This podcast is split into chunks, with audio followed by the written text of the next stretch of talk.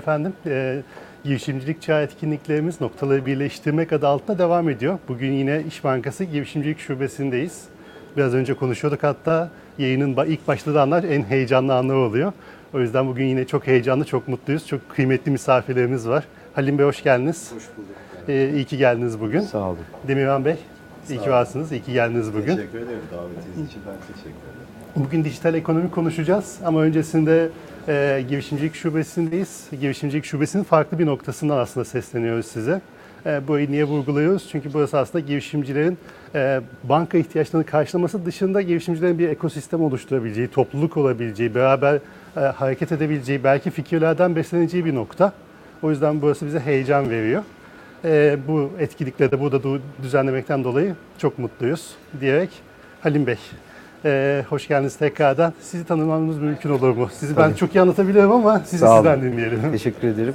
Ee, öncelikle Ferhat Bey hani böyle e, ben hani çok sıkı bir Tomorrow e, takipçisiyim. Hani böyle bilgiyi ve paylaşmayı teşvik eden e, bu güzel ailenin yine böyle güzel bir etkinliğinde konuk olduğum için çok mutluyum. Davetiniz için o yüzden bir kere daha teşekkürler. Ee, yani nasıl kendimden böyle kısaca bahsetmem gerekirse biraz Ankaralıyım. Ee, Ankara'da bütün küçüklüğüm, gençliğim, eğitim hayatım Ankara'da geçti. Sonrasında iş hayatı için İstanbul'a gelen ve İstanbul'da yaşamaya başlayan kalan e, büyük sanırım biz zümrenin bir ferdiyim şu an. Ee, ODTÜ İnşaat, Orta Doğu Teknik Üniversitesi'nde inşaat mühendisliği okudum. Sonra aynı üniversitede MBA yaptım. Ardından İş Bankası'nın müfettiş yardımcılığı sınavıyla bankacılık kariyerine başladım. Müfettişliğin ardından yine bankada ödeme sistemleri ve dijital bankacılıkta yöneticilik görevlerinde bulundum. Bu yılın Ocak ayından itibaren de bankanın geçtiğimiz yıl bünyesine dahil ettiği en genç iştiraklerinden olan MOKA Ödeme ve Elektronik Para Kuruluşu'nda e, genel müdür olarak görev Çok yapıyorum. Hem nasıl birisiyim? Meraklı birisiyim bence. Ee, şanslıyım da o açıdan çünkü hep araştırmayı ve okumayı e, sevdiğim konularda çalışma imkanım oldu. E, bugünkü hani buranın da konsepti şöyle geriye doğru dönüp o noktaları birleştirdiğimde e, bu merakın ve aslında bu araştırmanın benim bugünkü e, geldiğim noktada çok etkisi olduğunu görüyorum. O yüzden de hala hani böyle şükürler olsun diyorum. E, çok e, okumayı, incelemeyi, araştırmayı sevdiğim bir e, iş hayatım var. E, oradan e, orada çalışıyorum. Öyle bir alanda çalıştığım için çok mutluyum. Merak çok konusu bence ederim. çok önemli bu noktada. Dediğiniz gibi yolculuğunuzun belki de kilit noktalarından biri merak oldu. Demirhan Bey, e, hoş geldiniz tekrardan. Siz, de bizim e, en eski ve en büyük takipçilerimizden birisiniz. Evet çok uzun süredir beraberiz hakikaten. Ben başarılarını, senin ve Tumarov'un başa başarılarını zevkle izlemeye devam ediyorum. En ufak bir katkım olduysa ne kadar güzel. Çok benzer bir şeyim var benim de aslında. Ankaralıyım ben de. O hatta e, Ankara'dan gelen çok sayıda kişinin kişiyle iş yapmaktan da müthiş mem- memnunum. Belirli bir şey var bence. Hani e, netlik kültürü var orada şey, şeyde hoşuma da gidiyor. Ben de öyle yani Dom- doğma büyüme Ankara, üniversite öyle. Sonra İstanbul'a geldim. İşte 27 yıllık bir tecrübe var. 3 tane şirket, 3 farklı sektör. İşte e, dayanıklı tüketim önce Arçelik'te 8 yıl çalıştım. Sonra lojistik, e, kargo, e, yurt içi kargo tarafında ve sonra fintech, Mult- multinet app. 27 yıl sonra hayatımı değiştirmeye karar verdim. Ee, Şimdi dördüncü e, evredeyim diyeyim hani benim için. Ee, Şu şu anda e, Sistem Global Danışmanlığı'nın yönetim kurulu üyesi olarak çalış- çalışıyorum. Ee, Halim Bey'in dediği gibi hani merak her şeyin başı aslında. Mesela yeni bir sektör niye hani gerek var? Var çünkü o merakımı doyurmaya ihtiyaç var. Ve bence işte noktaları birleştirdiğimde o noktalar beni buraya getirdi diyorum ben de. O geçmişte yaşadıklarımız bizi bura, buralara getiriyor. E, Halim Bey şeyi soracağım, Moka'ya geleceğim ama öncesinde girişimcilik şubesi benim çok ilgimi çekiyor ki buradayız zaten. E, siz ne düşünüyorsunuz girişimcilik şubesi? Ne katabilir insanlara, neden faydalanmalılar diye böyle bir şeyim var, sorum var. Yani şöyle e, aslında e, yani nasıl söyleyebilirim bu İş Bankası'nın son 10 yılında yani kendi özellikle kariyerimin son 10 yılında hep e, bankanın ödeme sistemleri ve dijital inovasyon başlıklarındaki birçok çalışmasında yer aldım. O yüzden yani buranın da e, ortaya çıkış yolculuğunu nispeten en başından itibaren e, deneyimledim, gördüm. E, bence e, Türkiye için de bir fırsat. Bunun örneklerini, benzerlerini e, yurt dışında görüyorduk. E, hani hakikaten e, girişimleri anlayacak e, finansal iş ortaklarına, partilere ihtiyaç var. Çünkü onların zaman zaman yaptıkları klasik bankaların, bankacılığın o döneme kadar, bugüne kadar getirdiği ticari ihtiyaçlardan, firmaların ihtiyaçlarından farklılık arz ediyor. E, hani fiziki imkanları bir kenara bıraksak da hani buradaki ekip gerçekten girişimin, girişimcinin e, ne tip sorunlarla, ne tip e, problemleri olduğunu, onların çözümlerinin ne olduğunu çok iyi biliyor. Bir de özellikle hani birbirine çok yakın bir portföyle ilgileniyor olması aslında o sinerjiyi de bence e, arttırıyor. Yani e, eminim ay burada e, sizin Cenk'le de konuşmalarınızda olmuştur. Ben e, gelen, bura, burasıyla çalışan, burayı gören bütün girişimlerin e, çok olumlu geri bildirimler alıyoruz. İnşallah hep böyle devam eder. Sayıları da artar diyeyim yani bu girişimcilik şubelerinin. Demirhan Bey bugün ilk defa geldiniz yayın vasıtasıyla. Ayağınıza sağlık. Siz nasıl buldunuz? Ben etkilendim. Yani kesinlikle söyleyebilirim. Çok güzel. Şimdi şu açıdan güzel. Ya biz hep şey ya benim hep söylediğim şey aslında hayatı böyle işte o çevik şekilde yaşamak. Yani işte MVP dediğimiz o en minimum ihtiyaç neyse onunla çıkıp sürekli müşteriye sormak. Aslında burası da bence öyle yapıyor. Yani onlarla beraber yaşıyor. Onların ihtiyaçlarını anlamaya, daha başka neler getirebiliriz bunu anlamaya çalışıyor. Bir de tabii bankacılık çok e- evrildi. Yani yani Halim Bey benden tabii çok tecrübeli ama nacizane benim gördüğüm kadarıyla kapsadığı alanı, verdiği hizmetleri bütünleştirdiği alanı da genişletiyor. İşte o genişletirken nerelere odaklanacağını burada öğrenip işbirlikleriyle bunu gerçekleştirmek de bence büyük bir değer. O açıdan çok e, güzel bir şey olmuş. E, ben çok etkilendim. Biraz önce e, Yalçın Bey de geldiğinde şey demişti zaten. E, Cihan Bey, yani şeye bakmıyoruz biz demişti Cenk Bey'e. Biz şeye bakmıyoruz demişti. E, ilk öncelik ne öğrendik ona bakıyoruz demişti. Aslında çok önemli bir vurgu. Çünkü e, genel bakış açısından farklı ve öğrenme odaklı bir bakış açısı. O yüzden herkesin bir denemesini ben öneriyorum şahsi fikrim olarak. De, Demirhan Bey sizden yola devam edip sistem globali de dinleme şansımız olur mu? Tabii ki Sistem Global 26 yıllık bir danışmanlık evi aslında. Hayatında mali müşavirlikle başlıyor. Sonra bu mali müşavirliğin yanına e, pro- pro- pro- profesyonel hizmetler, başka danışmanlık alanları ekliyor. Özellikle mesela şu şu şu anda 5 tane alanda çok güçlü. İşte bir tanesi ARGE, bir tanesi patent, birisi re- regülasyon ve tasdik, birisi globalleşme, birisi hukuk. Şimdi mesela bakarsak ARGE'de çok özellikli hizmetleri var. Türk Türk Türkiye'nin ilk e, teknokenti olan ODTÜ'nün danışmanı. Efendim işte ilk ARGE merkezinin 2008'deki danışmanı, 2016'da ilk tasarım merkezinin danışmanı gibi çok sayıda böyle hani bu alanda ciddi bir bilgi biri- birikimi var. Şimdi bunun benzeri patentte var. Mesela bir ilk patent değerleme şirketini kuruyor. Aslında bu ne demek? O sizin fikri mül- mülk, mülkiyetinizi finansal bir enstrümana dönüştürebilecek bir araç. Şimdi bu tarz mesela işte regülasyon tasdikte zaten bir mali müşavirlik var. Ee, orada yeminli mali müşavirlik gibi hi- hizmetler var. Ee, globalleşme bence diğer bir alan çünkü günümüzün alanı. Ee, şirketlerin Türkiye'den dışarı çıkarken onlara yol arkadaşı oluyor. Çünkü yabancı bir ülkeye gidiyorsunuz. Orayla ilgili iyi bir araştırma yapmanız lazım ama sadece iyi araştırma ve doğru yeri seçmek yeterli değil. Bir de orada sizinle beraber yürüyecek bir yol arkadaşına ihtiyacınız var. Burada da Türkiye'de verdiğimiz hizmet kümesinin aynısını yani buradaki mali müşavirlik, buradaki şirket kuruluşu, buradaki hukuksal re- regülasyon desteği alıp mesela Lon, Lon, Londra'da, Brüksel'de verebilme şansına sahibiz. Böyle bir özelliği var. Bu son dönemde de aslında biraz daha tabii dijitalin hayatımızı etkilemesiyle bizde de bir takım değiş, değişiklikler var. Onları zaten konuşuruz. O zaman Moka'ya gelmek istiyorum. Ee, aslında noktaları birleştirmek konumuz. Moka'da noktaların arasında önemli bir yer tutuyor. Moka ne, önce nasıl bir şirkettir Halim Bey bir de noktalar içindeki rolü nedir? Ee, yani şöyle, e, Moka aslında 2014 yılında, 2010 sonrasında e, özellikle dijital teknolojilerde ve mobil akıllı cihazlardaki gelişmeye paralel olarak e, Avrupa'da ve Amerika'da örneklerini çok gördüğümüz mobil cüzdanları, mobil kasaları, e, kasa çözümlerini, ödeme çözümlerini Türkiye'ye getirmek amacıyla kurulan bir teknoloji şirketi. Yani özünde finans alanında ürün ve hizmet geliştirmek amacıyla kurulan bir fintech yani teknoloji şirketi. 2016 yılında da o dönem otoritenin 6493 sayılı kanunu e, yayınlamasıyla birlikte de e, bu tip faaliyetleri lisansla yapması gerektiğinden o başvuruyu yapıp ilk lisans alanda 5 şirketten biri.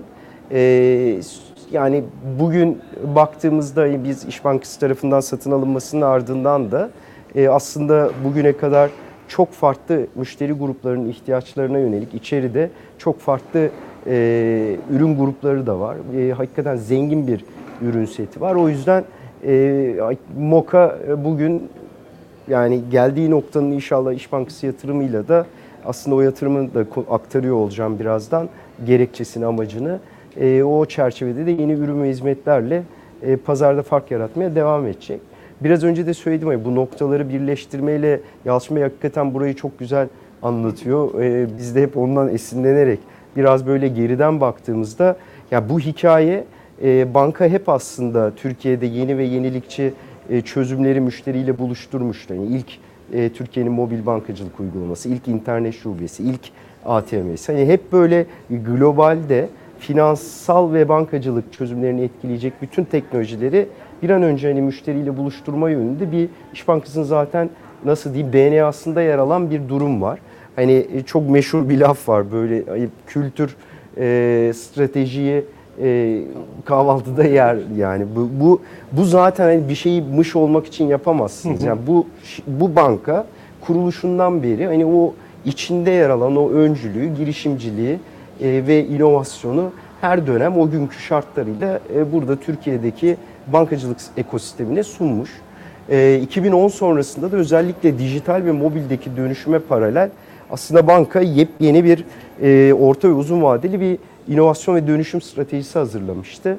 E, ve bunları da adım adım burada da görüyoruz hani noktalar şeklinde e, uygulamaya başladı. E, yeni nesil girişim, girişimci iş yapış biçimlerini daha iyi anlamak için aslında biliyorsunuz hani Collective House'da ilk e, ofis açan banka olmuştuk.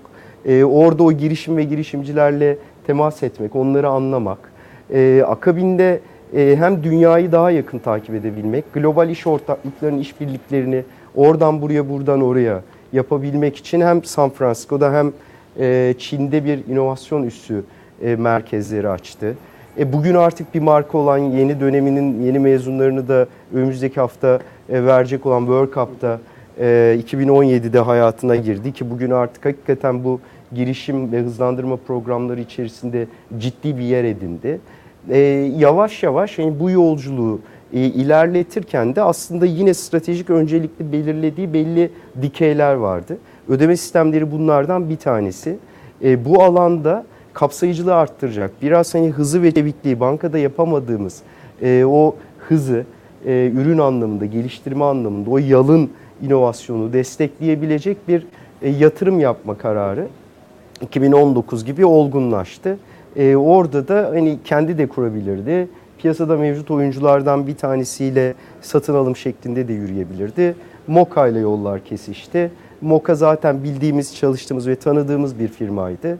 E, e, sonrasında iki tarafında anlaşmasıyla 2020'de e, süreç tamamlandı. 10 ayların ardından da 2021'de İş Bankası iştiraki haline geldi. Bugün şunu çok net söyleyebilirim. Hakikaten o finansal kapsayıcılık ve arkada yatan o fintech çevikliğine sahip olabilmek için çok doğru bir e, tercih yapılmış. Çünkü şirket zaten kurucuları Amerika'da bu işi görüp Türkiye'ye getirmek isteyen yani ruhu ve özü gerçek anlamda bir startup ve ekip de aynı şekilde o ruhu içeride tutuyor. Hani bir fintech'te turnover hep genelde çok yüksektir. E, Moka e, mesela kurulduğundan beri neredeyse aynı kadrosuyla IT ekibinde de, finans ekibinde de, insan kaynaklarında da aynı ekibiyle hemen hemen devam eden bir şirket. Yani bunu e, bu genelde bizim bankada gördüğümüz bir e, sadakatte. E, bir fintech'te de bunu görüyor olmak aslında DNA anlamında uyumun e, çok iyi olduğunu gösteriyor. İnşallah çok daha iyi olacak. E, bunu görüyor olacağız. Ödemede aracılık etmek nasıldır? Yani şöyle e, bugünkü konumuz dijital ekonomi şimdi. Hani dijital ekonominin hakikaten ekonomi eğer hani böyle mal ve hizmetlerin değişimi dersek o değişimde hani bir tabii bu kadar küçük anlatamayız ama hani o değişimin o tahsilatın onun e, güvenli ve hızlı bir şekilde yapılabilmesi ve aslında kişilerin e, üretenin ürettiği mala, alıcının aldığı ürüne odaklanıp artık arkada bu ürün bana gelir mi ya da e, satıcı bu para ben e, alabilir miyim, tahsil edebilir miyim noktasında bence görünmeyen ama çok kritik bir e, görevi üstleniyor ödeme kuruluşları. E, yani biz böyle şeyiz, nasıl diyeyim, arka tarafta aslında arı kovanı gibi e, harıl harıl çalışan, e, orada sürekli 7-24 o sistemin sorunsuz bir şekilde akması, müşterinin en az sürtünmeyle bütün işlemlerini tamamlaması için e, görev yapan bir şirketiz. E, tabii ki ihtiyaçlar değişiyor. Onlara göre de çok yeni ürün ve hizmetler zaten sağlamaya başladık. Önümüzdeki dönemde de mutlaka e, özellikle belki bu Web 3.0 ve bu taraftaki gelişmelere göre de çok yeni ürün ve hizmetlerin e, hayatımızda olması lazım. Ama özünde e, amacımız buranın en doğru deneyimle her tarafın kendi işine odaklanması, o tahsilat ve ödemeyi güvenle ve huzurla bize bırakması. Dediğiniz gibi startup bankanın yaptığı startup yatırımı aslında ilk içeride size çevik ve hızlı ürün sağlama ve Evet. belki de startuplara ödemenin demokratikleşmesine büyük fayda sağlıyor açıkçası. evet. Oradan dijital ekonomi diyorum Demirhan Bey ve sözü size bırakıyorum. Dijital ekonomi kavramıyla ne anlamalıyız? Dijital ekonomi nedir?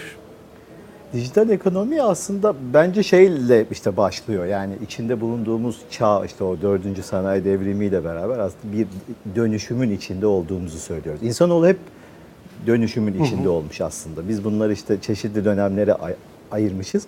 Her döneminde kendi ruhu olmuş. Şu andaki ruhu da yani bu dönüşümün ruhu da dijital.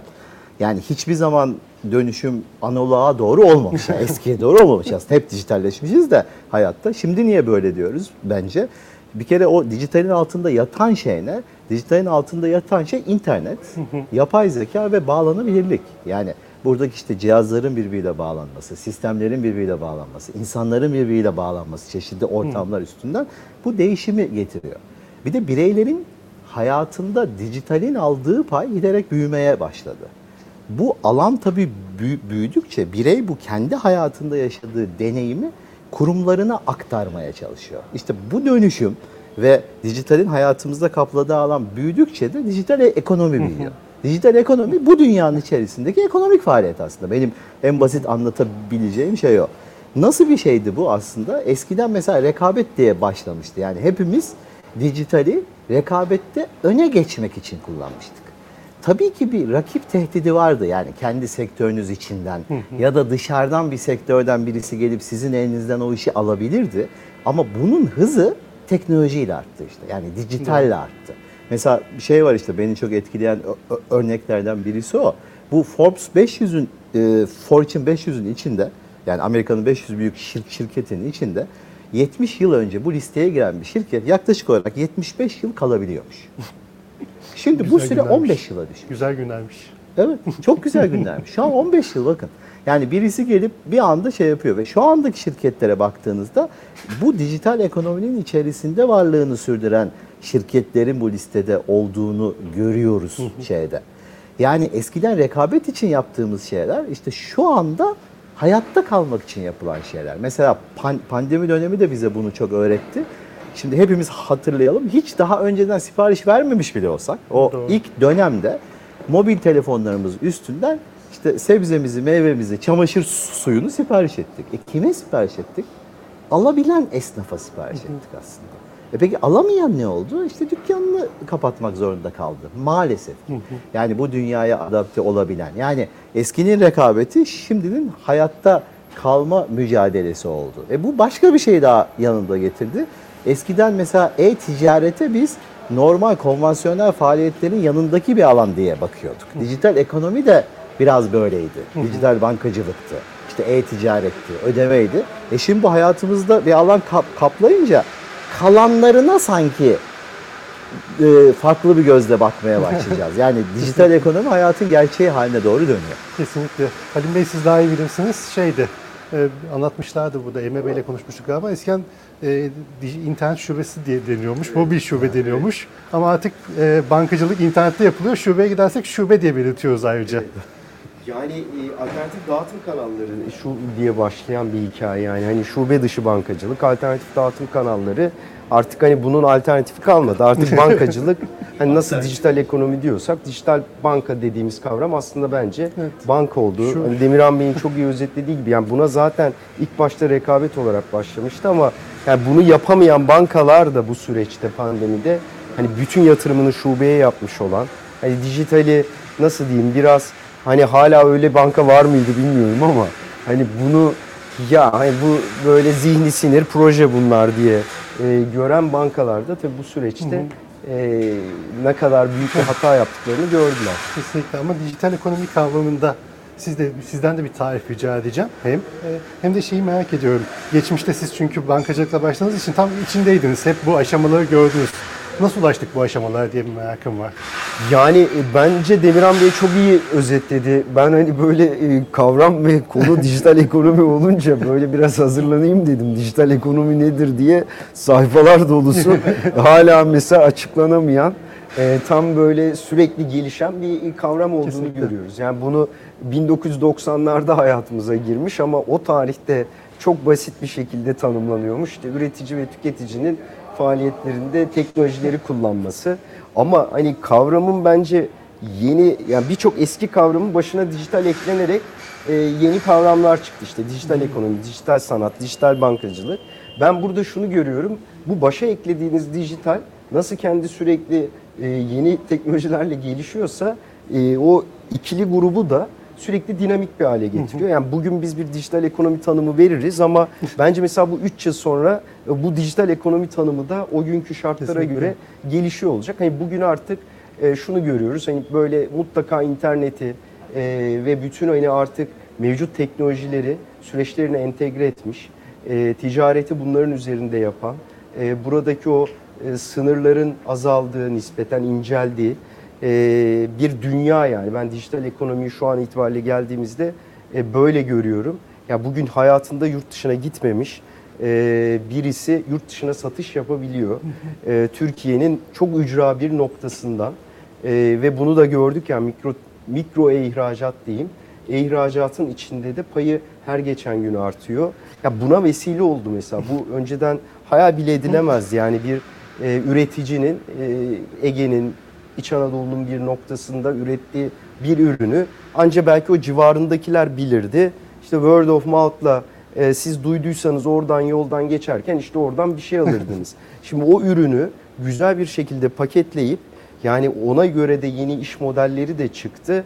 Ürünü Londra'ya, Paris'e, Amerika'ya e, oradan satabiliyor. Yani yarattığı ekonomik katma değere bakar mısınız? Yani hakikaten çok büyük ve ilerliyor da olacak. E, bu dönüşümü ben bankada biz birbirimize yakın jenerasyonlarız. E, yani biz aslında şanslı da bence bir jenerasyonuz. Çünkü teknolojiyi, ha, internetin çıkışını da gördük. hani internetin buralara doğru gelişini de gördük. Yani ben 90'larda işte ODTÜ'de okurken o zaman alan adlarını ODTÜ veriyordu. Türkiye'nin herhalde tek internet e, server mı diyeyim artık bütün o süreç oradan başlıyordu. Yani bilgisayarın başına oturup internetten ders seçme ve kayıt yani nasıl bir şey falan diye düşünüyordum. E, 98'de Google'ı ilk açtığım günü hatırlıyorum. Çünkü o zaman daha popüler arama motorları vardı. Arkadaşlar şey demişti yani Google diye bir şey var daha sade yani daha çabuk buluyorsun. Ya onu açtığım günü hatırlıyorum. Şimdi bu tek bu şirketlerin geldiği yerlere bakın. E, o yüzden hani hakikaten şanslıyız. Yani iş cebin e, iş cep bugün e, mobil bankacılık diyeyim. Bankada da iş cep.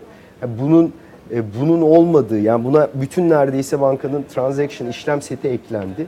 E çıktığı günü hatırlıyoruz. O zaman internet bankacılığı ana kanaldı. E, yani siz iş cebe fonksiyon eklemek için iş ort yani muhataplarınıza gittiğinizde ya iş cebi bir bırak da hani internet şubeye koyalım önce deniyordu. İş cep bir zihni sinir projeydi. E bugün artık hani birisine ya bu fonksiyonu iş cebe değil ya da mobil bankacılığa değil internet bankacılığına koyalım deseniz hani küfür mü ediyorsun benim işimi önemsemiyor musun noktasına geliyor. E o mobilden gittik yapay zekalı kişisel asistanlara. E işte ödeme sistemleri fiziki dünyada başladık. Hani temassız e, işlemleri yapalım dedik. Hani bazı şeyleri de hakikaten bu pandemi inanılmaz hızlandırdı. Ha, Türkiye Avrupa'nın ilk temassız karta ve postlara geçen ülkelerinden biri ama biliyorsunuz yıllarca iş yerleri e, temassız çalışmıyor. İşte bozuk. E, halbuki bozuk değil ama onu bir şekilde bir bariyer vardı. Yani şu an e, siz bir şey söylemeden zaten satıcı hemen temassız var mı diye soruyor. E, artık hani mobil hayatın içinde. Yani gerçekten e, yetişilemeyebilir. Çok yakın takip edilmesi gerekiyor. Süreler çok azaldı. Her gün yeni bir şey geliyor. Yani ben aynı bizim o dönem internette yaşadığımızı bu Web 3.0 ve yeni dünyada da aslında yeni nesil girişim ve ekipler içinde aynı fırsatların orada olduğunu düşünüyorum. E, çünkü o taraf artık oraya doğru evrilen yepyeni bir dünya geliyor. E, bunu da göreceğiz. Kesinlikle. Google demişken Yahoo ve AltaVista vardı sanki. vardı. Bizim benim bir de Lycos vardı. Benim ilk mail adresim zaten şeydi Yahoo. Ya, değil Oradan- mi? Oradandı. Daha sonra işte diğerleri geldi diye. Altavista'nın bir de e, Babelfish diye bir uygulaması var. Mesela ben de onu unutmuyorum. Bugünkü Google Translate gibi. Yani orada da yazıyordunuz, o onu başka dillere çeviriyordu.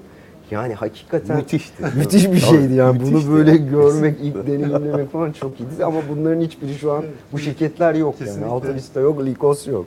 Evet, o zaman renkli bir ekranları vardı. Hatta birçok bilgi de vardı içerisinde açılışta. Google çok sadeydi ilk başta. Çok. Hiç anlamamıştım ben. Bembeyaz evet duruyordu.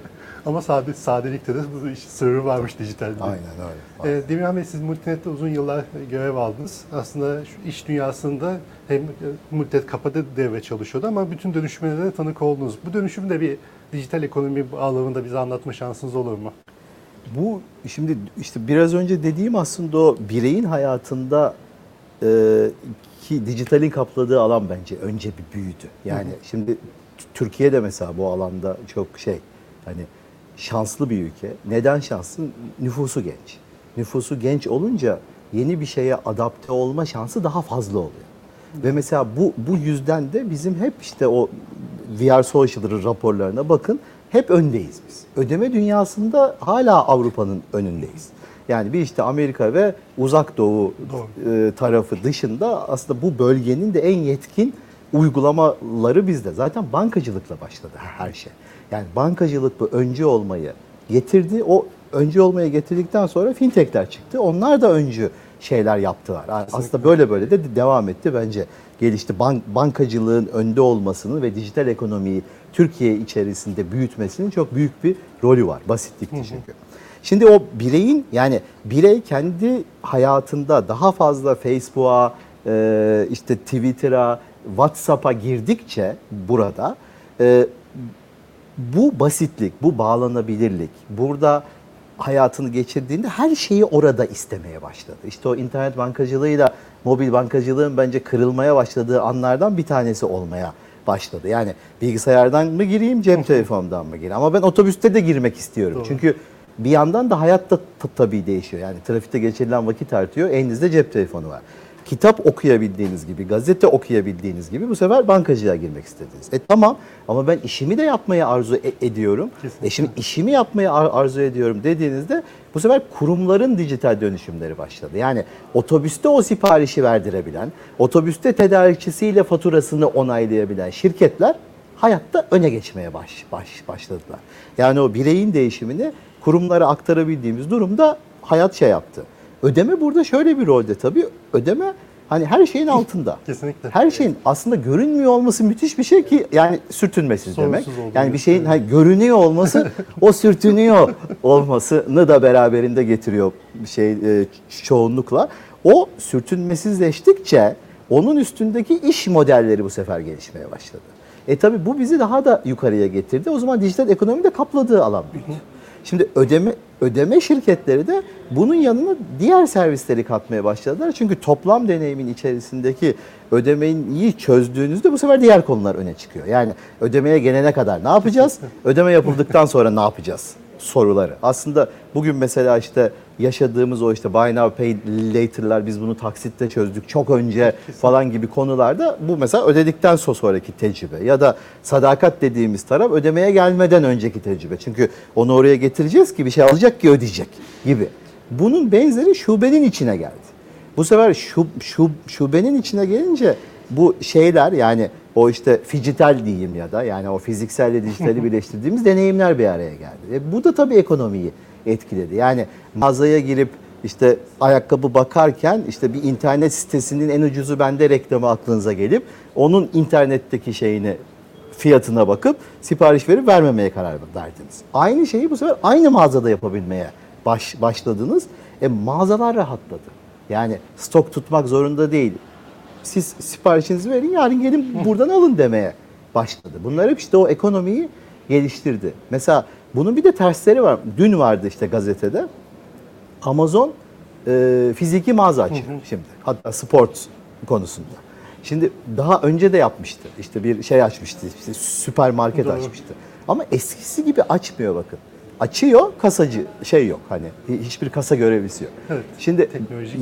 ve ve tamamı yani bunlar aslında bu fizikselle dijitalin birleştiği dediğim tarafta ve dijital daha fazla alan kapsıyor de- dediğimizde bu bize garip gelmeyecek 10 yıl sonra. bu bize çok doğal gelecek. O zaman dijital ekonomi, fiziksel ekonomi diye bir şeyden de bahsetmiyor olacağız. O alan büyüdükçe büyüdükçe gelişecek diye özetleyebilirim. aslında. Kesinlikle. Şeyde var, siz daha iyi özetlediniz. Ee, şimdi al son öde aslında dünyada çok popüler oldu ama Türkiye'de belki 15 yıldır. Belki kredi kartı, taksit hatta. İcadı yapan biziz yani. Türkiye'de şöyle bir şey var. Bilmiyorum Avrupa'da var mıydı yani. Ben yine küçüklüğümden hatırlıyorum. E, mağazaların kendi e, ekipleri taksit yapardı. Tabii, yani tabii. anne ve babamla e, alışverişe giderdiniz. Orada zaten sizin bir hesabınız olurdu. Aynen. Hani böyle Ankara'da, İstanbul'da da eminim böyle yani yapı, Yeni Karamürsel ve benzeri Yeni böyle birçok yerin zaten kendi içinde e, sundukları uygulamalar vardı. İşte bankacılık ve e, finans sektörü bence Türkiye'de o açıdan şanslı. E, doğru ve iyi yetişmiş kaynakları var.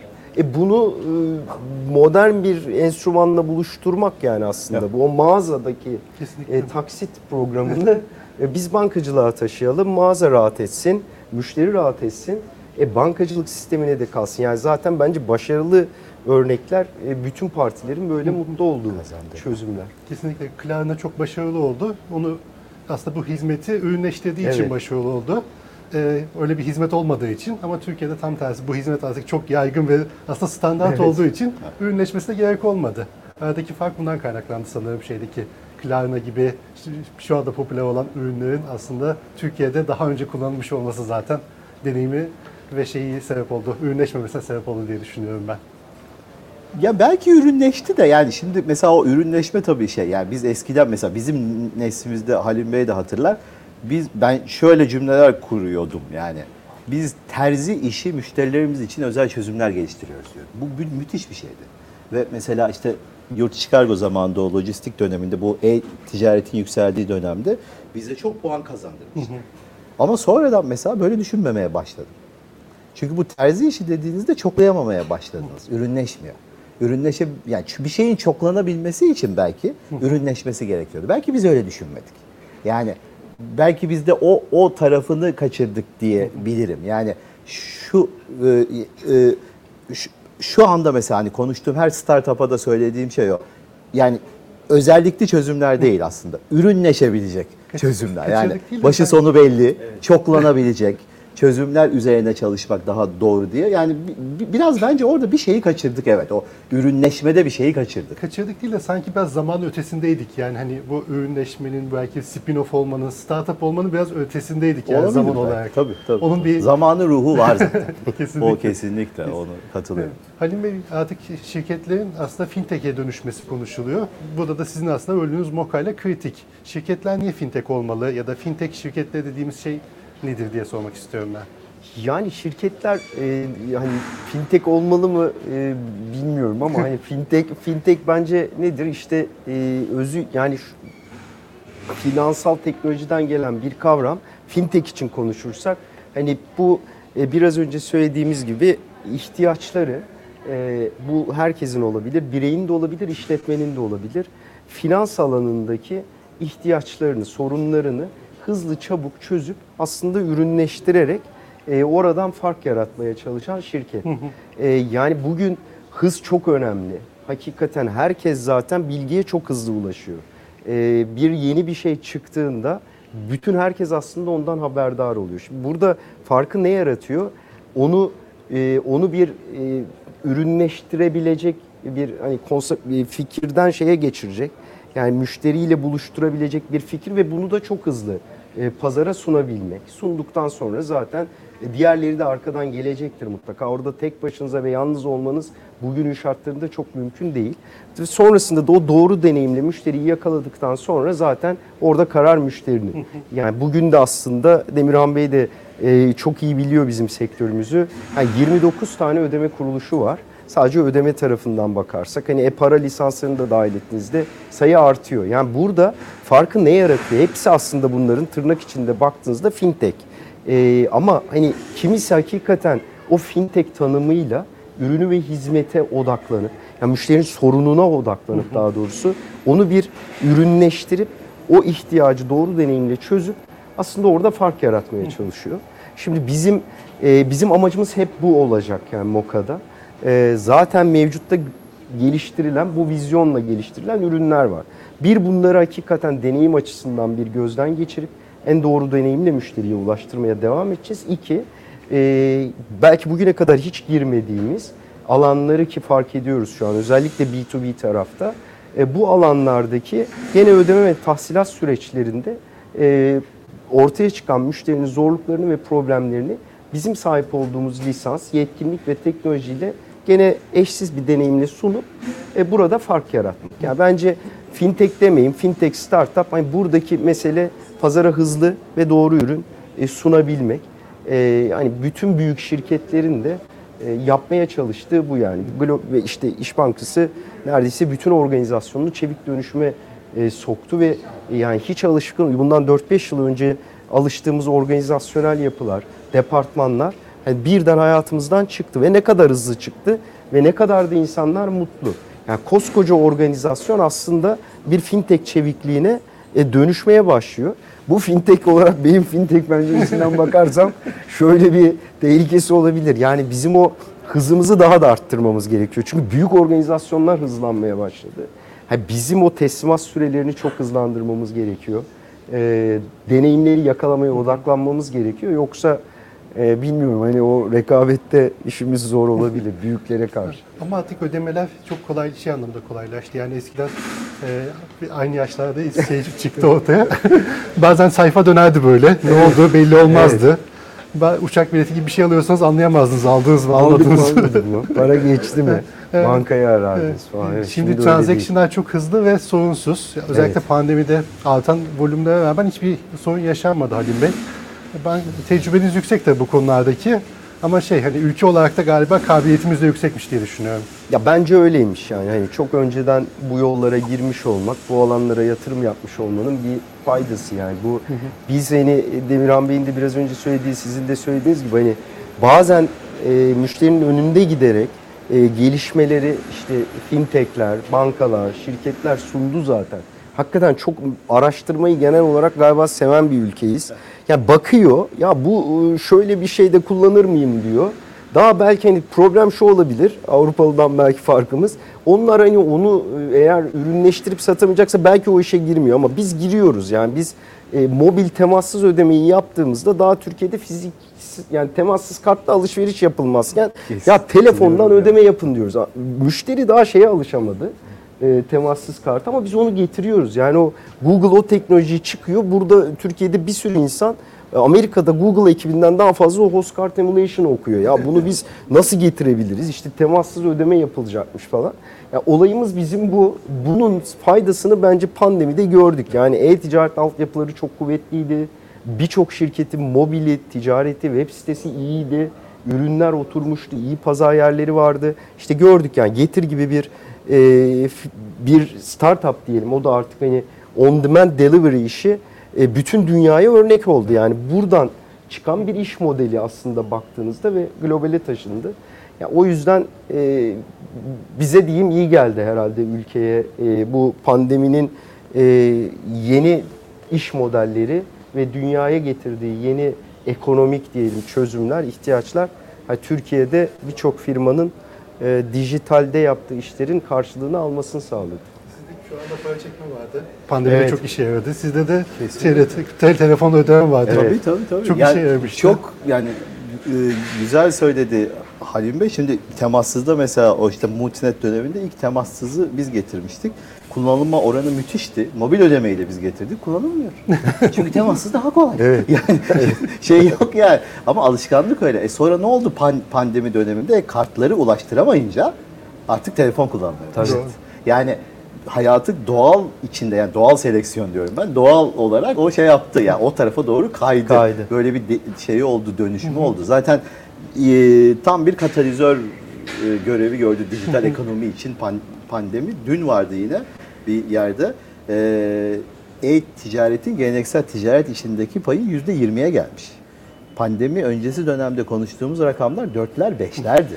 Yani bir anda katlama var ki bu birçok şeyin önünü açacak aslında. Biraz önce dediğiniz gibi mesela Kars'taki bir işte üret üretici işte Rusya'ya ticaret yapabiliyor. E şimdi mesela bizim servislerimiz de buna göre döndü. Şimdi bunun iht- ihtiyacı olan danışma yani orada işte vergi ile ilgili kafasında bir işareti varsa bunu işte bir saatlik bir Zoom toplantısı alıp danışmanlık uzmanla görüşüp ona göre gönlü rahat bir şekilde düzenleyebiliyor. Şimdi bütün hayat işte böyle değişiyor. İşte dijital ekonominin herkese etkilediği alanlar bunlar. Evet. Pozitif yönde. Emirhan Bey oradan sizden devam etmek istiyorum. Teknoloji eşittir dijital ekonomi diyebilir miyiz? Çünkü hani iyi teknoloji şirketinde olmayan çok iyi teknoloji şirketleri var. Bir de her dijital faaliyet dijital ekonomiye girer mi diye iki tane farklı sorun var birbiriyle. Ya iki Sizin şey. sorularınız zor. Benim sorularım zor gerçekten. Hayır ben de bilmiyorum. Niye Ferhat benim bana zor yerlerden soruyor yani.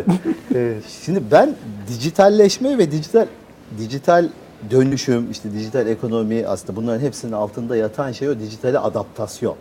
Bu adaptasyon dediğimiz şeyin içerisinde teknolojinin başlıklardan bir tanesi olduğunu düşünüyorum aslında.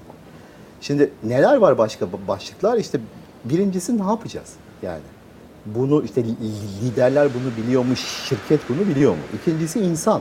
İnsanlara bunu nasıl anlatacağız? Üçüncüsü organizasyon. Bu organizasyon yani mesela insan tabii şöyle bir de yani bu dijital dönüşüm, dijital ekonomiye adaptasyonu bir grup mu yapacak? Şirketin tamamı mı? Ben şirketin tamamı diyorum. Yani proje ekibi diye bir şey yok aslında. Şirketin tamamı adapte olabiliyorsa. Üçüncüsü organizasyon. İşte dijital yanında hızı getirdi. Tabii. Çok daha hızlı düşünmemiz lazım. O zaman kararı yukarılara doğru yani hiyerarşik yapılarda yukarılara çektikçe yavaşlıyorsunuz. O zaman otonom ekiplere geliyorsunuz. İşte iş Çevik. iş iş iş iş bankasının yaptığı o çevik ekipler kendi kararlarını alabilen organizasyonlar artık bir gereklilik haline geldi. Yani hani yapılırsa iyi olur değil. Dördüncü başlık bence en, en- önemlisi kültür. Yani e- etkileyen. Beşinci başlık tek şey tek tek teknoloji. Kültüre mesela değinmek isterim ki bence yine bizi çok etkileyen bir alan. İki başlığı var. Birincisi şirket içi kültür, ikincisi şirket dışı. Birincisi yanında hata yapmaya getirdi. Yani inovasyon yapmaya çalışıyoruz. İnovasyon demek hata demek aslında. Hatasız olmuyor. Şimdi bizim neslimizi hat- hatırlayalım. Biz hata yapmamak üzere Evet. yetiştik. Hata yapmamaya çok özen gösterdik. Ama hata yapmayınca öğrenilmediğini sonradan öğrenenlerdeniz biz. Yani şimdi bu şirket içindeki değişimi. Dışındaki değişimde bakarsanız beraber iş yapmamız lazım. Sizin yalnız başınıza rekabet etmeniz zorlaşıyor. İşte mesela e, dünyaca ünlü iç iş danışmanı Ram Charan'ın çok güzel bir lafı var. Şirketler rekabet etmez, ekosistemler reka ekosistemleri rekabet eder diyor. Gerçekten de böyle. Artık yalnız başımıza rekabet etmemiz zorlaşıyor. Hepimizin kazandığı, yani bizim de kazandığımız, üreticinin de kazandığı, alıcının da kazandığı, satıcının da kazandığı modeller kurduğumuzda yapıyor. Teknoloji beşinci. O da aslında nerede kullandığınıza bağlı. Yani kullandığınız yazılım donanım değil orada. Yarattığınız deneyim. işte bu ekosistemimiz için yarattığınız deneyim. Birincisi bence o. İkincisi her dijital faaliyet işte ekonomik bir modeli var mı? Valla olsun diye başlıyor bence. Yani hani olmasın diye başlayanı çok şey düşünmüyorum. Yani mesela işte WhatsApp'ı düşünelim. Facebook'un İşte yoktu. Facebook'u Buldular mı? Ha işte buluyorlar. Mesela WhatsApp'ın da yoktu. Keşke bulmasalardı Yani. Facebook, keşke bulmasaydı ama buldu. İşte mesela o da buldu şimdi. WhatsApp Business'tan bu sefer bir gelir yaratmaya başladı. Bence işte mesela WhatsApp Pay. işte bunlar işine girdikçe yani başta o ekonomik model görünmese bile bir de tabii benim hayata bakışım şey Bence hayatın bir ekonomik modeli var. Şey, matematik modeli var. O matematik yani satışın bir matematik modeli var. İşte ekonominin bir matematik modeli var. Böyle düşününce eninde sonunda o matematik model bir çıktı da üretebildiği ve bir modellenebildiği için onun bir ekonomik karşılığının da olduğunu düşünenlerdenim ben. Ee, yani mu- mutlaka oraya gelsin diye yapılıyor en azından faaliyet diyebilirim. Halim Bey o zaman zor soru soruyorum. Evet ya bana zor Yapmayın, Vallahi evet ben kaşındım. Ee, dijital ekonomi girişimciliği besliyor. Girişimcilik dijital ekonomiyi besliyor aslında. Şeyi de görebiliyoruz. Siz daha iyi biliyorsunuz. Uber gibi örnekler. Onun adı noktaları birleştiriyorlar aslında. Yeni bir şey keşfetmiyorlar ama olan düzeni değiştiriyorlar. Dijital ekonomi girişimcilikle birleşince neler olabilir? Valla şöyle e, olabilir. Bir kere hani e, girişimcilikle e, birleşmesi için bence e, gerekli bütün ortamı sağlıyor artık. Hani e, işte bu şubeden tutun e, hani pazarın ve sınırların kalkmasına. Demirhan Bey'in biraz önce söylediği gibi işte yani Zoom, e, Webex bunlar aslında pandemide hayatımıza giren markalar ve çözümler değil. Ya bunlar hep vardı. Ama hiç nedense biz onun e, böyle kullanmak hiç Onun hiç, hiç, yani hiç böyle bir şey yoktu. Ama yani. şimdi yani gerçekten hemen bir zoom yapalım, hemen bir e, toplan yani karşıdaki adamla diyelim yurt dışındaki birisiyle bir iş yapacakken sanki önceden tek metodumuz illa bir araya gelmek ya İstanbul'da ya orada e, bunu konuşup bağlamaktı. Şimdi öyle değil. E, hani hızlıca bir yüz yüze birbirini görebiliyorsun, tartışabiliyorsun, e, sözleşme tartışıyorsun, konuşuyorsun. Dolayısıyla hani girişimler açısından girişimler açısından diyeyim hem ürünlerini çıkartmalarına e, ve buraları hızlandıracak e, teknoloji hazır. E, bunlara ilişkin bence maliyetler düşmüş durumda ve birçok artık program, şirket girişimci de destekliyor. Yani hani bulut kullanımından işte mesela bizim Mokafly diye bir e, uygulamamız var. Yani bir programımız var. İşte 6 ay boyunca e, belli bir işlem hacmine kadar biz aslında e, girişimleri e, hani neredeyse maliyetsiz bir şekilde e, ödeme sistemleri dünyasına sokuyoruz. Yani onların onu düşünmesini istemiyoruz. Şimdi fikir var ve fikirle ilgili eskiden böyle değildi hakikaten. Yani bir sanal posu almak için e, neredeyse hani se- e, secere çıkartırdık. Yani bu ne yaptın sen, ne satıyorsun, neyin var, neyin yok. Ya şimdi öyle değil. Hani artık ödemeyi mesela çok hızlı sitesine entegre edebiliyor. Birbirimizi görmüyoruz bile neredeyse. Hani digital onboarding ile know your customer süreçlerini tamamlayıp müşteriyi zaten değerlendirdiğinde yani 8-10 dakikalara varan bir sürede başvuru süreci bitiyor. Ya bugün başvuran ertesi gün ödeme alabiliyor. Ve bu ödemeyi sadece yurt içinde almıyor. Bütün globalden de yapacağı bütün satışların ödemesini alabiliyor. Ya bence muazzam bir şey. İşte kaynağa ulaşıyor. E, girişimler tabii ki ekosistemi işte besliyor. Ne, nasıl besliyor? İş modeliyle besliyor. İşte Uber dediniz.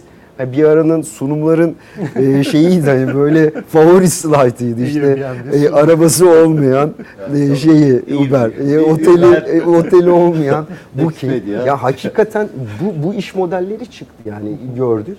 Ha burası nereye doğru? Bunları kim çıkarttı? Girişimler. Uber'in ilk sunumunu gördünüz mü bilmiyorum. Bir ara internette çıkmıştı. Uber'in hani ilk çıkışı bu şekilde bir e, kurgu değil. Yani kendi araçlarını alıp işte bilek arabalarla aslında e, kullanabileceğiniz bir yapı ama şunu fark ediyor yani bir çok yatırım gerekiyor. Araba almam lazım e, sürekli. E, bu yatırımı alamıyorum investorlardan. E, modelini pivot ediyor ve bambaşka bir iş modeli çıkarttı. Yani ürünün sizde olmadığı sadece platformu sahiplendiğiniz model. E, yeni dünya platformlarla mı gidecek? Bu şimdi direct to customer çok öne çıkıyor görüyoruz. Yani bu ulaşımla e, kişi doğrudan satabiliyor e, alıcıya. E, dolayısıyla hani girişimler mutlaka bu ekosistemin böyle genişlemesine ve büyümesine e, katalizör etkisi yapıyor diyelim ve çok şanslı bir dönem. E, onlar açısından eskisi gibi değil yani hani her şeye ulaşım Kesinlikle. Türkiye özelinde konuşursak bence çok ilerledi. değil Tabii mi? kes, kesinlikle. Dijital ekonomiyi girişimler nasıl büyütür Demirhan Bey? Halim Bey'in bıraktığı yerden size geliyorum. Girişimler aslında bu yaptıkları faaliyetlerle büyütüyorlar ve onların iht- ihtiyaçları da ürün setlerinin değişmesine sebep oluyor işte. Yani biraz önce konuştuğumuz o işte Zoom örneği gibi ya da mesela internet sitesi. Şimdi internet sitesi kurduk. işte ödemeyi alacağız. Bakın 8-10 dakikada sözleşmeleri şey ödemeyi başvuru alabilir alabilir. haline, haline geliyor. Şimdi mesela biz de buna başka bir şey ekledik. Biz de mesela legalmatik diye bir şey yaptık. Yani dijitalin bize get yani sistem global olarak bizde yarattığı etki de şu. Ürünlerimizi ürünlerim şey hizmetlerimizi ürünleştirdik ve daha kolay ulaşılabilir ve tüketilebilir hale geldik. Mesela Legalmatik diye bir şeyimiz var. İnternet sitesi kurdunuz. Ödeme için Moka'ya 8-10 dakikada bağlandınız.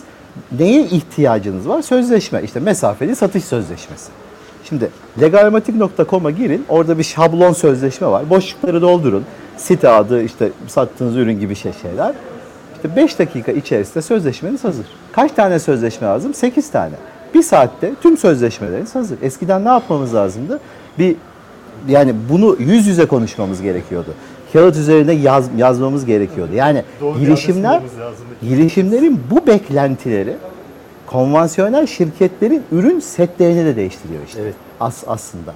Bu birbirinin etkileşimi ta- tabii ki. Daha olması gereken etkileşim. Bu böyle birbirini destekleyerek bir ekosistem yaratıyor. Bir de tabii e, iç içe geçen servisler de var artık. Yani o işte bankacılığın birçok servisle beraber aslında birçok uygulamanın altına girmesi. Yani şirketlerin daha kendilerini fintech'le iç içe geçirip işte açık bankacılıkla beraber daha yakın yerlere doğru götürmesi de var. Tabii ve bu e, daha başka girişimler de çıkıyor. Mesela kurumların yarattığı girişimler. Bir tane örnek mesela yine bizden. E, biz bir e, girişim yarattık kendi içimizde. İsmi Kalfa. Kalfa aslında mali müşavirlik sektörü için yaratılmış bir şey. Çünkü orasına baktı ya bizim tabii doğma şeyimiz orası. Hani doğduğumuz yer orası. Orayı da çok iyi biliyoruz.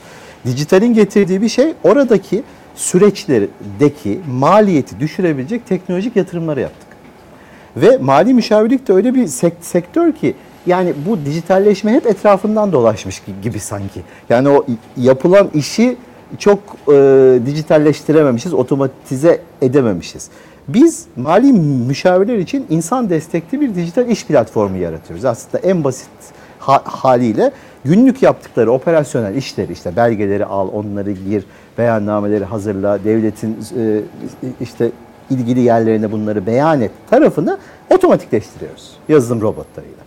Ama bir de öyle bir iş ki kendi içinde yüzde yüz doğru yapılması lazım. Yani 99.9'luk bir şey yok yani mizanın dibi tutacak. O zaman birisinin bu kontrolleri, bu onayları vermesi lazım. O da bizim ekibimizdeki kalfa. Aslında burası da işin o outsourcing yani business process outsourcing tarafı.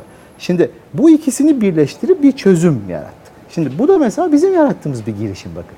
Yani o girişimcilik dünyasından bir kurumun etkilenip tekrar o girişimcilik dünyasına döndüğü, işte öğren Moka İş Bankası örneği gibi öğrenmeye çalış, çalış- çalıştığı, burada bir ekosistem içerisinde beraber çalış, çalışacağı bir yere doğru evriliyor. Bence e, girişimcilik, girişimlerin sayısının artması ülkenin ekonomisinin artmasını da getiriyor.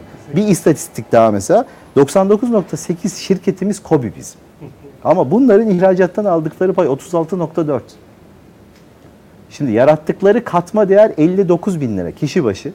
Türkiye ort, ort, ortalaması 104 bin lira. Arada bakın ne kadar boşluk var. Bu girişimler, bu KOBİ'ler ne kadar desteklenebilirse, ne kadar geliştirilebilirse aslında ülkenin katma değeri de büyüyecek. Çünkü hepimiz aslında o katma değeri arttırmaya çalışıyoruz ve bu şeylerle olacak diye düşünüyorum. Girişimcilik dediğimizde şey diye düşünmüyorum. Yani hep yani gençlerin kurduğu bir şey değil. Yani hani bilgi sahibi, tecrübeli insanların kurduğu şeylerde girişimlerin içerisinde ve bu boşlukları gören giri- girişimlerin bizi daha ileri taşıyacağını düşünüyorum ben. Kesinlikle. Halim Bey, son soruma geliyorum artık. Zor soru yok. girişimciler için nasıl tavsiyeleriniz olur? Neler söylersiniz girişimcilere diye? Hem size hem Demirhan Bey'e soracağım. Yani e, bu hayatının neredeyse çalışma hayatının tamamını beyaz yakalı geçirmiş birisi e, olarak girişimcilere e, yani girişiminizde ısrar edin, sevin onu diyebilirim bilmiyorum.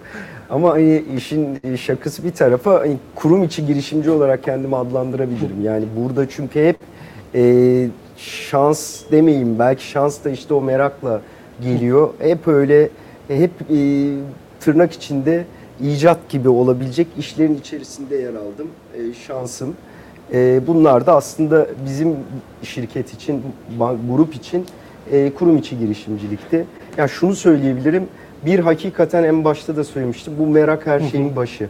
Ya bunu bunu hiç kaybetmemeleri gerekiyor. Sürekli araştırmak, soru sormak. Yani bu illa kendi alanıyla ilgili olmak zorunda değil. Yani dışarıda gördüğü billboarddaki bir şeye de, bir yazının içerisinde bulduğu bir paragrafa dahi eminim hepimizin başına geliyordur. Yani bir konudan e, böyle fark etmediğim bir yerde çıkıyorum. Yani öyle hani böyle onu araştır, oradan oraya git. Ya ben buraya nasıl gelmiştim? Halbuki aslında bir kitaptaki belki bir kelimeden çıkıyor. İki yani yol uzun. Ee, bu yolda hani e, Yalçın Bey hep hani o noktalar bir de düz değil böyle e, zigzaklı da birleşiyor. Yani bunun illa yani sizin hedefiniz A'dan B noktasına gitmekse yani ve bunu düz bir şek çizgi şeklinde gidemeyebilirsiniz. Arada illaki e, fikir ve ürününüze değil ama hani o problemi buldunuz ve bu problemi çözebileceğini düşünen ürünü de geliştirdiyseniz ve problem hala sahada mevcutsa bence pes etmemeleri gerekiyor. Ya orada o e, resilient yani o duruşu e, muhafaza etmeleri e, tek tavsiye edebileceğim şey. E, yani mutlaka sonuç geliyor yani. O onda ondan yana e, ben hani en azından kişisel deneyimim orada pes etmediğinizde bir şekilde hayat sizi o istediğiniz yere doğru götürüyor. Yılmazlık ve merak, onu Evet. özellikle altını çizdiniz. Evet. Kesinlikle doğru. Demirhan Bey size de aynı soruyu sormak istiyorum. Yani ben o e, üstüne bir iki bir şey şey yapayım. E, yani ben de işte beyaz yakalı çalışanlardanım ama benim şansım çok fazlasıyla iç içe geçmek oldu. E, e, e, iki tane şey görüyorum aslında ben. Bir, bir tanesi şey e, ürüne çok aşık olunuyor aslında. Ürüne aşık olmak biraz yani benim açımdan e, ürünün satış ve yani çözümün ürünleşip ürünleşmediği ve onun satışa dönüp dönmediği konusu hep arkaya kalıyor. Bu biraz bence konfor alanı. Yani bu biraz önce bahsettiğimiz müşteriyle iletişime geçmek. Benim tavsiyem bir an önce müşteriye git. Yani işte biz bunu anlatırsak birisi çalar, kimse çalmaz. Yani fikri herkes, ya herkesin bir sürü fikri var. Yani önemli olan müşteri sizin istediğiniz ürünü arıyor mu ya da pivot mu etmeniz lazım aslında. Yani o soruya gelebil- gelebilmeniz için müşteriyle beraber geliştirmeniz lazım. Olabildiğince müş- müş- müşterinize gidin. En erken zamanda gidin diyorum. Benim hani en büyük şeyim o tavsiyem. Bir de exit yapmak için kurmamak aslında. Yani hani problemi tespit ettiniz, çok iyi gidiyorsunuz. Hani bazen öyle oluyor. Yani amaç ne diyoruz? İşte 5 yıl içerisinde exit yapmak. Yani işte Allah kolaylık versin. Hani öyle söylemek lazım. Başaranlar mutlaka vardır. Ona bir şey demiyorum ama yol böyle çıkılacak bir yoldan ziyade işte A'dan B'ye gitmek siz o derdi çözdüğünüzde bu onun bir çıktısı olabilir. Aslında Kesinlikle. bence benim şeyim o bakış açım. Şey, Eren Bali'nin bir röportajı vardı 5 yıl önce. Şey diyordu işte biz doktorları birleştirecek bir platform kuracağız. Bunu açık açık söylüyor 5 yıl önce Cüneyt Özdemir'in programında. İşte 5 yıl sonra Carbon Health işte en hızlı büyüyen girişimlerden birisi. Dediğiniz gibi hani fikir hepimizde var ama hayata geçirmek, uygulamak, bunu çalışan bir iş modeli, hani dediği gibi çalışan bir iş modeliyle yılmaz bir şekilde sürdürmek için zor olanı. Ben çok teşekkür ediyorum. İyi ki geldiniz bugün. Biz teşekkür Ee, ederiz. e, kapatmadan önce bir şey, sizin kapanış şeylerinizi alayım, sözlerinizi alayım. E, Valla e, çok keyifli bir sohbetti. Ben hem size hem Demirhan Bey'e çok teşekkür ediyorum. E, çok keyif aldım. Umarım izleyenler de aynı keyfi almıştır. Biz de çok keyif aldık. İyi ki geldiniz teşekkür ederiz, Salim Bey. sağ olun. Teşekkür ederiz. Ben de vallahi öyle çok keyif aldım ama zor soruları bana Evet, soruyor. Bir dahaki sefere daha kolay sorular rica edeceğim diye. Teşekkür ederim. Gerçekten Ben biz keyifli teşekkür bir sohbet ediyoruz. oldu. Sayın seyircilerimiz iki haftalı bir yaptığımız girişimcilik çağı noktada birleştirmek etkinliklerinin dijital ekonomi kısmını Halim Memiş ve Demirhan Şener ile tamamladık. Ee, çok kıymetli bir etkinlik oldu. Bizi izlediğiniz için çok teşekkür ediyoruz. İki hafta sonra görüşmek üzere.